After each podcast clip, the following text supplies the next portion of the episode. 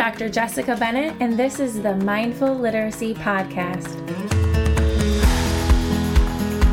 In this podcast, you will hear inspiring interviews with teachers and experts in the field who will give you actionable tips and strategies that you can immediately implement in your teaching practice. Did you know that a teacher is likely to have a deaf or hard of hearing student in his or her class once every seven years? If you teach for 30 years, that means you will cross paths with three to five students during your career. In episode six, I interviewed Julie Stewart. The first thing you need to know is Julie is deaf and communicates with American Sign Language. This episode was interpreted by Dr. Shannon Clancy. Julie and I were not only colleagues at the Ohio School for the Deaf, but also I was one of her daughter's teachers.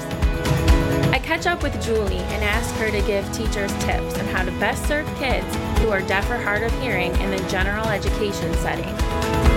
This episode is in loving memory of Tiana Hamilton.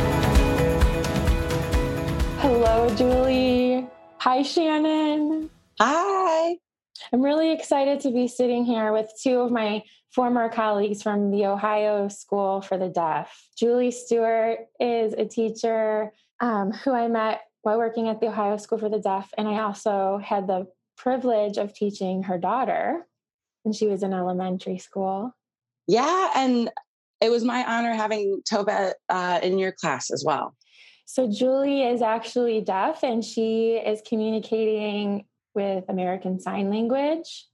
And even though I do know American Sign Language and can, can communicate with Julie directly, we're using a sign language interpreter for this podcast. And our interpreter is a is another dear friend and colleague, Dr. Shannon Clancy.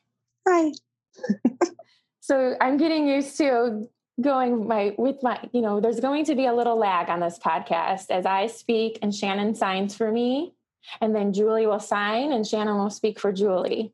So I'm hoping this is a learning opportunity for everyone listening and especially those of you watching as a vodcast. Because my career started off in deaf, deaf education, I have a pretty broad understanding of the student population and some basic statistics, right? So, about 14% of kids are in special education in this country deafness and kids who are hard of hearing make up one and a half to two percent of those children. And so, even though I had stepped away from the deaf school and working specifically with kids who are deaf and hard of hearing, working in public school settings, um, there have always been at least two or three kids every year who are deaf or hard of hearing. And so, because of my background, I've been able to help their teams of teachers. And I thought this podcast today would be extremely beneficial for any general education teacher or special education teacher, because at some point, I know that you will have a student who's deaf or hard of hearing and you'll have a resource. And so, Julie today is going to be sharing with us what to do if you're in a public school system and you find yourself with a deaf or hard of hearing child on your caseload? How can we best serve them? Yes, that is true. Statistically, um, it shows that general education teachers, on average, see one deaf student every seven years. So, gen ed teachers going through 30 years of teaching would probably come across at least four or five deaf kids in their classroom, at least. So, yeah, that is absolutely true. And it's good to have the skill ready in order to be able to meet those kids where they're coming in from. And also, I want to make sure I clarify when I say deaf, I mean also deaf, hard of hearing, children that are deaf and blind, children who are deaf and have disabilities. There's a whole umbrella. When I say deaf, I mean to be inclusive of all of those children. And and are and you're including kids who have cochlear implants as well? Oh yeah, absolutely. For sure. Yeah, deaf kids who sign, deaf kids who don't use any listening devices or if they're just completely oral, lose use their cochlear implants, use hearing aids. There's a gamut of children at, or a spectrum that um, you know our children are on, and listening devices are used sometimes and sometimes not, and it's just um, kids fall along that spectrum. Well, great. So, thank you so much for being here. I'm very excited to hear about what you've been doing since we last taught together because I know your career has taken you out of the classroom. Yep, totally. Um, I've been on a total adventure.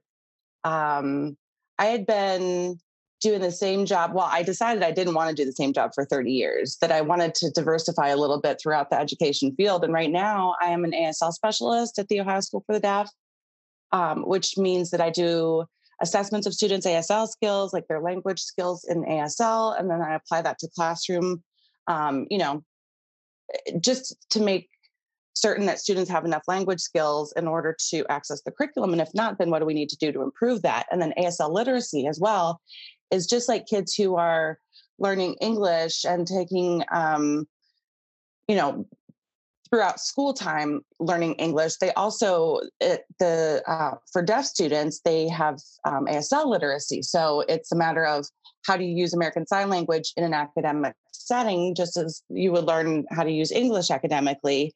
And I was an educational consultant also for about seven, for about for two years. I was an educational consultant, and um, that position was really gave me the opportunity to go into um, schools all over the state of Ohio where deaf students are mainstreamed. You know, like deaf kids that are in their home school district with um, their hearing peers, general education peers, and I would evaluate to see if those students have accessibility um, enough to be able to, to learn. What would the accommodations be to um, support that learning, and then you know provide support for the students and the teachers. Um, were doing great. Some needed a lot of support. Some of the te- educational teams were really at a loss as to what to do. So that's where we came in and provided those resources and um, you know supported the deaf students where they were.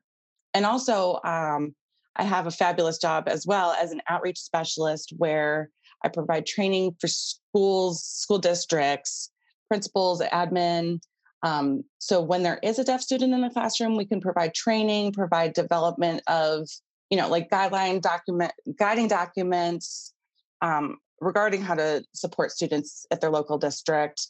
And there are guidelines um, like educational services for deaf students. There are guidelines out there, different, um, you know, the roles of different service specialists, speech therapists, itinerant teachers. What do those all mean for deaf students? So those guidelines are out there too. Um, yeah, and so that job was was great. And I was a classroom teacher prior to that for ten years and I taught um, the whole range of uh, pre-K through high school. So it's nice to have sort of like that holistic view of deaf education um, in my background, and I think that's what made me who I am today as a professional. It's an amazing journey that you've had, and I want to ask you a few questions, particularly about outreach. But before I do that, I just want to clarify for our listeners and our and our viewers, deafness there's a cultural component to it. And so, so many times when we're talking about children who have disabilities, where it is important to put the person first. So we might say the child who has autism, or um, you know, the child who has, and you could say whatever disability. And I just want to make it clear that because we're talking about a cultural component to deafness, that in the deaf community we say it's okay to put deafness first because that's something we're very proud of and it's part of who we are and we embrace it and we use it to um, to make ourselves the best we can be. So you might hear us say deaf kids. It wouldn't be okay to say um, necessarily another disability for you know first. So sometimes i think people it's a little jarring if they're used to saying the, the person first has this disability. But deafness is a, is a part of who the person is. So it's okay to say deaf kids or deaf children. Yeah. Yes. Yeah, that's right. Um, whenever, you know, in the deaf community, I always introduce myself as being deaf, or, you know, that's how I navigate life as a deaf person. And it's like, you don't have to be like, oh, clutching your pearls, like, oh, they're deaf or whatever. Um, I learned from the autistic community, people in the autistic community, people use the sign or use the language like saying i am autistic and there's even a different sign you know? So it's the same thing for deaf people like people who um, are deaf themselves it's how they choose to identify as well that's important. Yeah totally. Thank you for clarifying that. Tell us julie so you know if i am a new teacher in a district and um, it could be a district anywhere in the state or even the country. And I f- suddenly find myself with a child who has a hearing impairment or is who is deaf. Where do I even start? Um, one, learning about deafness and hard of hearing, and two, understanding how to make accommodations and how to modify curriculum. Where would I start? Well, I think first, you know, you got to meet the student first and kind of get to know what their language use is, their primary language, um, check their IEP accommodations and see what's there. And keep in mind in the back of your mind that because they're deaf, you know, doesn't mean they may or may not have intellectual disabilities. You know, you could just keep high expectations for the student. And it's important because the student will sense the expectations that you have for them. And it's important to keep kids, you know, knowing that we're expecting to them to do the best they can. And even if, you, know, maybe they're um, a student that's in middle school or high school, you could ask them, you know, what is it that you want? Like, let them choose their seat in the classroom because they know themselves better. You know, if they need to be in the front to see and hear and understand things better, some people like you know some children would choose to be further in the back so that they can see what's going on you know like in a broad view of the classroom. So those kinds of things are important giving them ownership and you know meet the parents as well and their prior teachers. That might be important you know what to ask their experiences what worked for that student you know just kind of like roll your sleeves up and get to know the kid and see what works best for them in the classroom and reach out to a teacher of the deaf also if it's a possibility. If the student has that on their iep work as closely as you can with the teacher of the deaf because those are the professionals who have the resources and the knowledge and the information that deaf students you know that would benefit deaf students and their integration into the general education classroom. Okay so suppose i'm in a district that doesn't have a, a, a teacher of the deaf what do I do? Ohio has it's called the ESC, the Educational Service Center. Um, and Franklin County, um, for example, has an education program that's affiliated with the ESC. For some other areas, there's potentially not an ES or a, t- a teacher of the deaf at an ESC, but keep looking for something local. You know, there are three large major areas that have teachers of the deaf in their ESCs already. Um, and I think like even in the Toledo area, but I would say keep looking, starting with the Educational Service Center as your first point of contact. And then also you can reach out to the School for the Deaf, the Ohio School for the Deaf, um, Statewide Service Center. That's another option. Um, and OCALI, O-C-A-L-I is the, um, they have a deafblind educational uh, resource center as well. So those are three different places that you could start at least getting in touch with people. Great. Those are awesome resources to check out, and I'll put those in the show notes for sure. So I have a few thoughts as as I'm listening, um, and because the purpose of this podcast, vodcast, is to educate and inspire teachers. So one of the things I want to just point out, first of all, you may have a student who's using an interpreter, and so if you notice as a listener or viewer how I'm using my interpreter. I'm talking directly to Julie, right? Um, I think that's a really important thing for hearing people to understand is how to properly use an interpreter. It, like it's almost even though Shannon totally even though Shannon is a friend of mine, I'm almost like just pretending like she's not even there. I'm looking at Julie, I'm watching her face. even if I didn't know sign language, I, that's the etiquette that would still happen. Yes, that's absolutely correct. It's always, you know, maybe a little awkward or odd at first. Like when a hearing person, I'm communicating with a hearing person through the interpreter, it's hard because it's like I'm trying to watch the interpreter to see what they're saying and I don't look at the hearing person.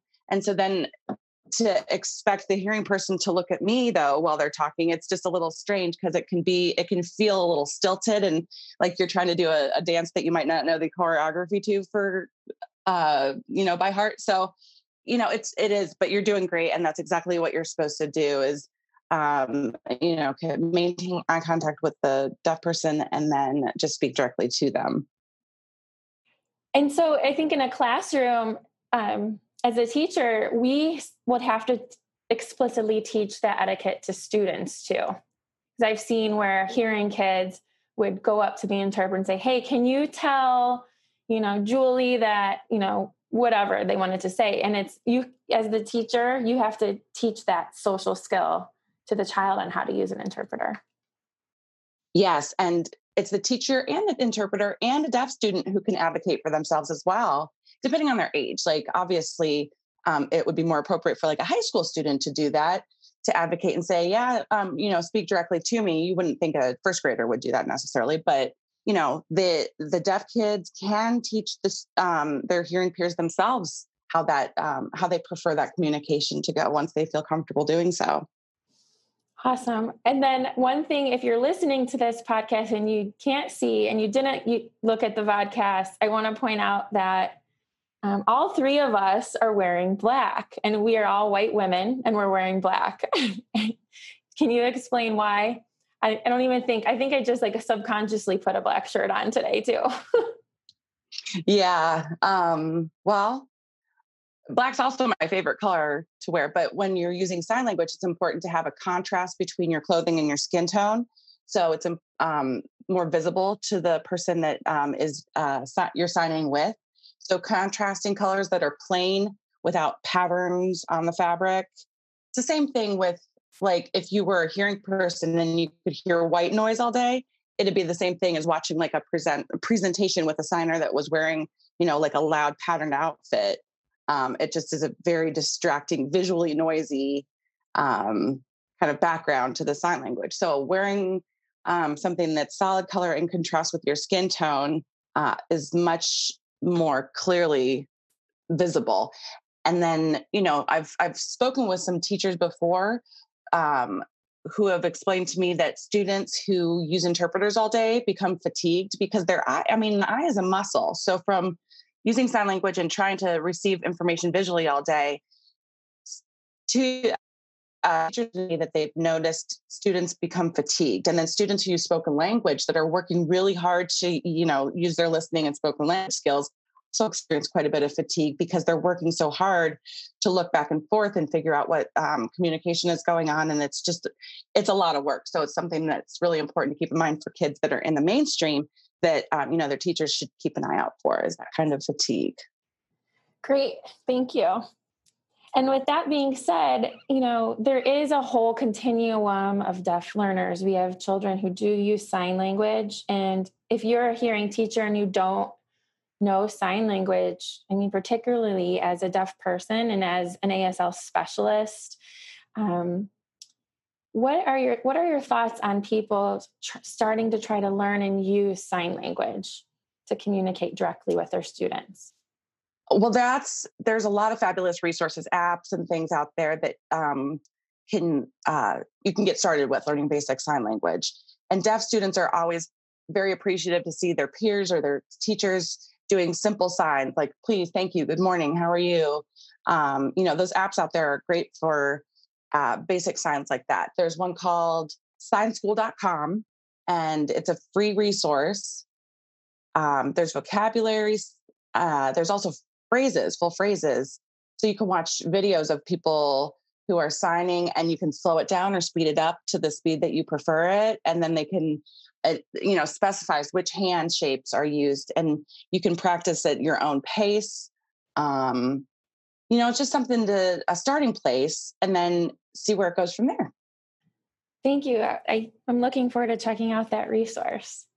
So, on the other, you know, as we talk about deafness and hard of hearing being on a continuum, on one hand, we have kids who are using American Sign Language or maybe another signed system like Signed English or the various other sign systems are. And then we start moving into um, the other side of the continuum where we do have students using assistive listening devices to help them access speech and they're also working on speech. So I know personally, as an intervention specialist in a hearing school, um, there, like I said, every year there's always at least a few kids who are deaf or hard of hearing, and their equipment goes down to whether it's hearing aids not working, whether it's um, cochlear implants not um, not working correctly because of batteries or or for both of those things, the FM system not working for the teacher. And so, you know, how do people troubleshoot those technology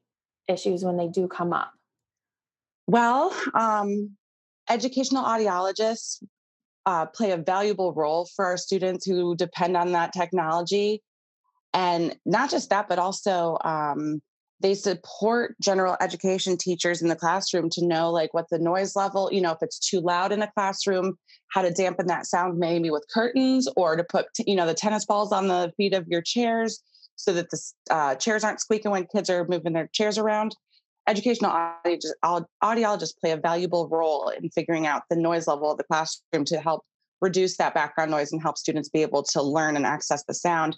They also are able to help with maintenance and um, repair of FM systems. So, yeah, educational audiologists are a great resource. And I also want to throw out there that, um, in my experience as a deaf person and as a teacher of the deaf, um, and watching my daughter, who you know can speak and sign both, she's she's deaf. Um, I've watched all of that, and in my experience, I feel like non-deaf children should be able to simultaneously pick up sign language and English because that provides all of the tools that kids can grow up with knowing what their strengths are in each language and maybe they're strong in both and or they can pick one or the other but i think giving all of the tools possible to you know meet them where they are i feel like education would be so much more successful if kids had all of those resources given to them from the beginning. And the interpreter made a mistake said not deaf kids but um, kids who are deaf and hard of hearing is who I'm specifically speaking of. So you don't have to pick one or the other. Give children everything, all the resources, and they will pick um, from that menu, so to speak, of what works best for them. Totally. And I will say, you know, working in a small school district, we don't have immediate access to an audiologist, but my go to person is always the speech language pathologist because if a child has a hearing um, a hearing aid or a cochlear implant the child may or may not be working with a speech language pathologist but she has a lot of knowledge about how to troubleshoot equipment as well. Yes that's that's right. And it's like speech language pathologist you know there's different fields in uh, speech language pathology. Some people work with apraxia some people work with you know uh, elderly who have lost their hearing but to find somebody who's a speech language pathologist that works in education and somebody who knows deaf kids yeah they there are they are out there. And it's kind of the same thing with you know the field of education. You have different specialty areas um, that people have worked in and the same thing in, in that um, area of speech language pathology. There's different specialty areas. Right. So with that being said language learning and literacy go hand in hand. I mean, this is really what's at the heart and soul of mindful literacy Columbus. And, um, you know, I want to talk about that. That you, you mentioned giving all of the tools to kids who are deaf and hard of hearing in terms of language access. So, what impact does language have on literacy?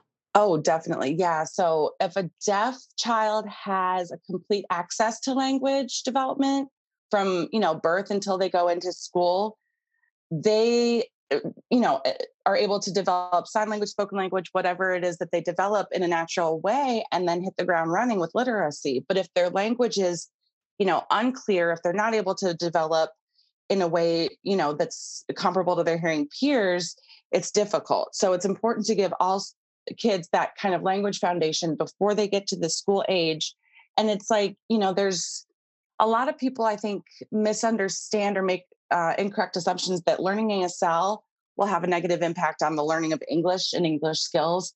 Um, but it's just a matter of having a foundational language, whether that's ASL or Russian or French Sign Language or Japanese or any language. If you have a strong foundation to begin with, that will make your brain prepared to kind of like pick up on those linguistic rules in order to build a second language.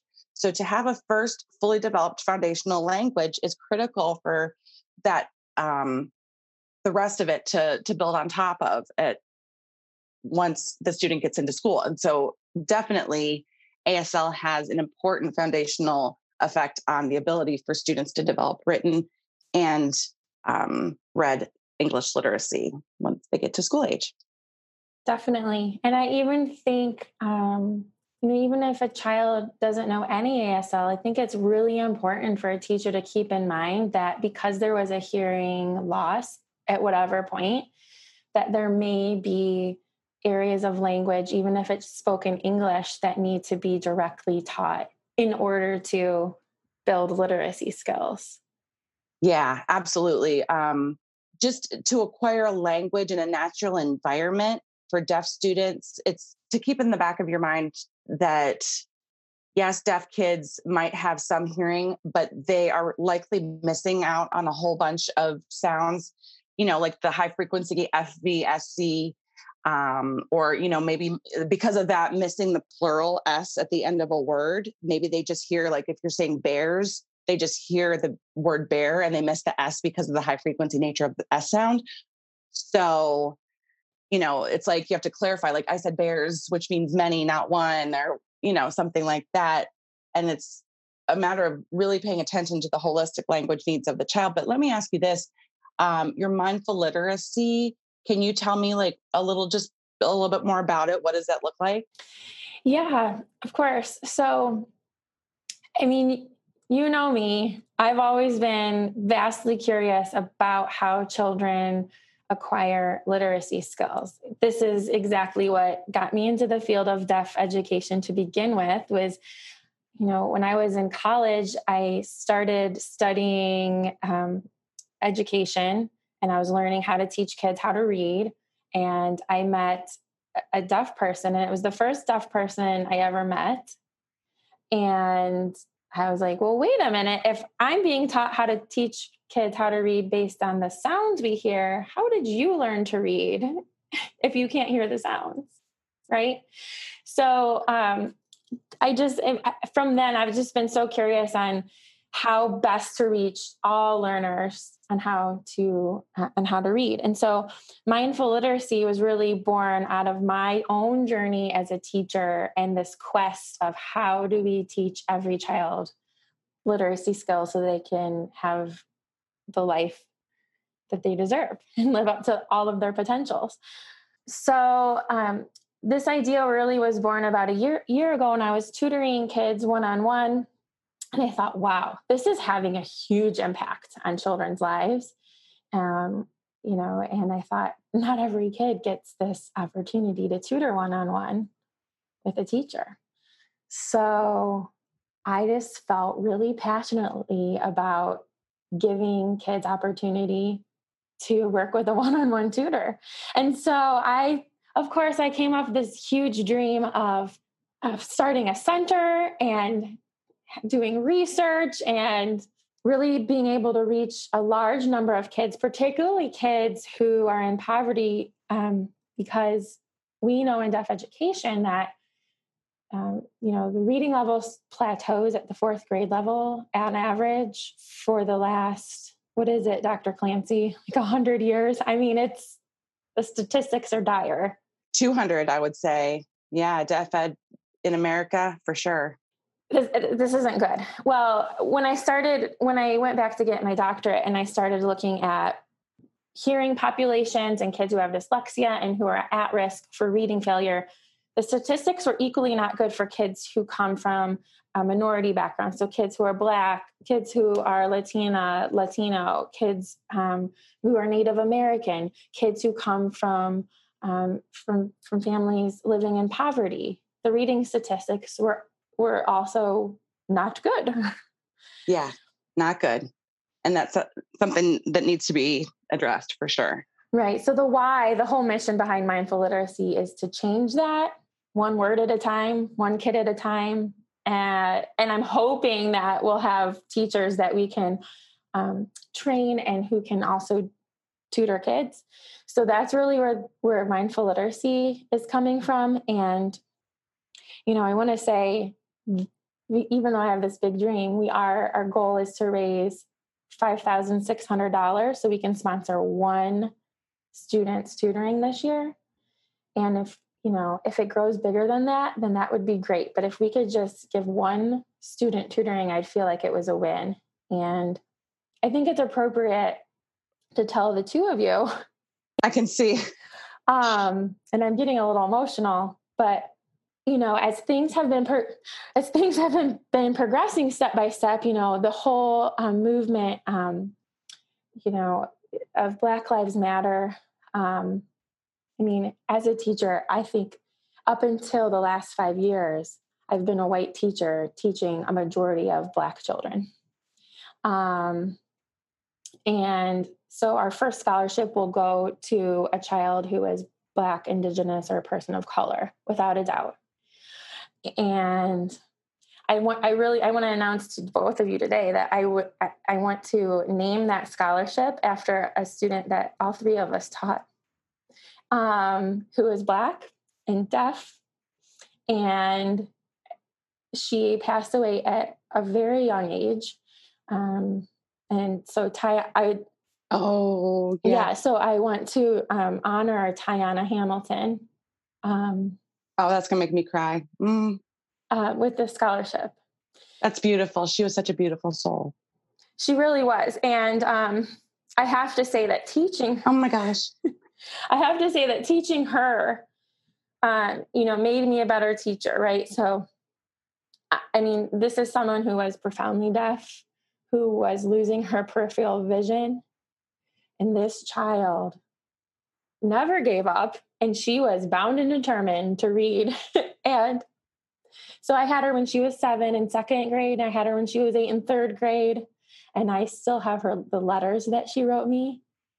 Um, there's nothing more special than a child with emerging literacy skills the first time they write i love you and thank you and they write your name and they draw you pictures and they put captions under it um, as i have all of her letters um, and i even have a rock in my in my own children's fairy garden she at one point painted a rock for me that said i love you bennett so i thought it was just um, what an honor to be able to give a child a scholarship in Tiana's name. Yeah. And I had Tiana when she was in first grade. And from what I remember was her curiosity and she was asking why constantly. She had that that grit, that determination to learn that I knew she would be a successful person. And we just lost her too soon. And she taught me like when I see a student who has that kind of grit that she had, you got to work with that because that's one of those students who's going to make it's one of those success for success factors that's going to make a student you know go places and it just yeah that's very touching and wow what a great what a great um, thing to do yeah so i appreciate your your support in coming on the podcast to educate teachers and to build awareness for the nonprofit and you know the the interesting thing is, a couple of years ago, before Tiana passed away, I happened to run into her mom at a library. and um, oh, and her mom, Mandy, oh, she is, yeah, she's an amazing soul too. Yeah. And so when I said, Oh my goodness, how are you? How is Tiana? And that moment of catching up with her, um, when her, you know, when her mother said, Tiana is doing better than I could have ever imagined. Um, I want that for all parents who have struggling readers, you know. So that that that is the why of mindful literacy, Julie. it's for kids like Tiana and for parents like Mandy. Yeah, for sure. And when I saw your post about that mindful literacy, I thought, oh my goodness, that is so Jessica. I mean, because like it just shows your heart and soul so I'm really excited to see what you do with this. It's gonna, it's, I think you're gonna go places with this. This is gonna be great. Thank you so much. So with that being said, um, people can find information about the nonprofit at mindfulliteracypractice.org forward slash nonprofit. You can sign up to be a volunteer. You can apply for a scholarship. You can apply to be a tutor and you can donate. So where can people find you if they need to find out more and get support on deaf education and hard of hearing people?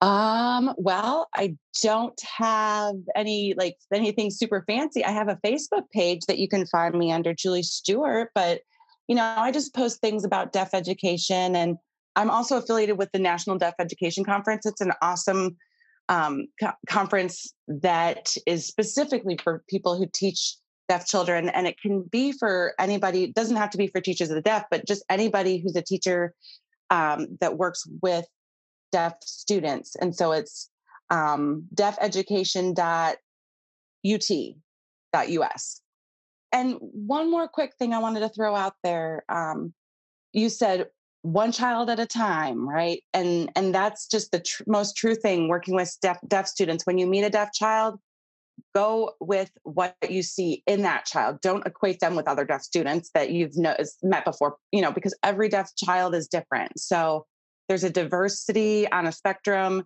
that you just you know have to take a kid where they're coming from and it's important for all teachers to understand that when they're working with students to just meet them where they are and to find out who they are in that uh, snapshot of time that is a wonderful thing to leave us with. So, thank you so much for coming on today. I appreciate your time.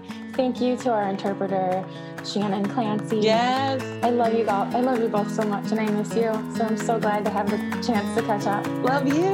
Bye.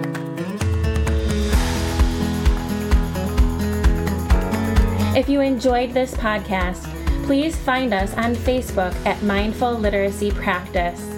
Our Facebook page for our nonprofit is at Mindful Literacy Columbus. If you are a parent, I invite you to join our free and private group on Facebook, Mindful Literacy Parent Society.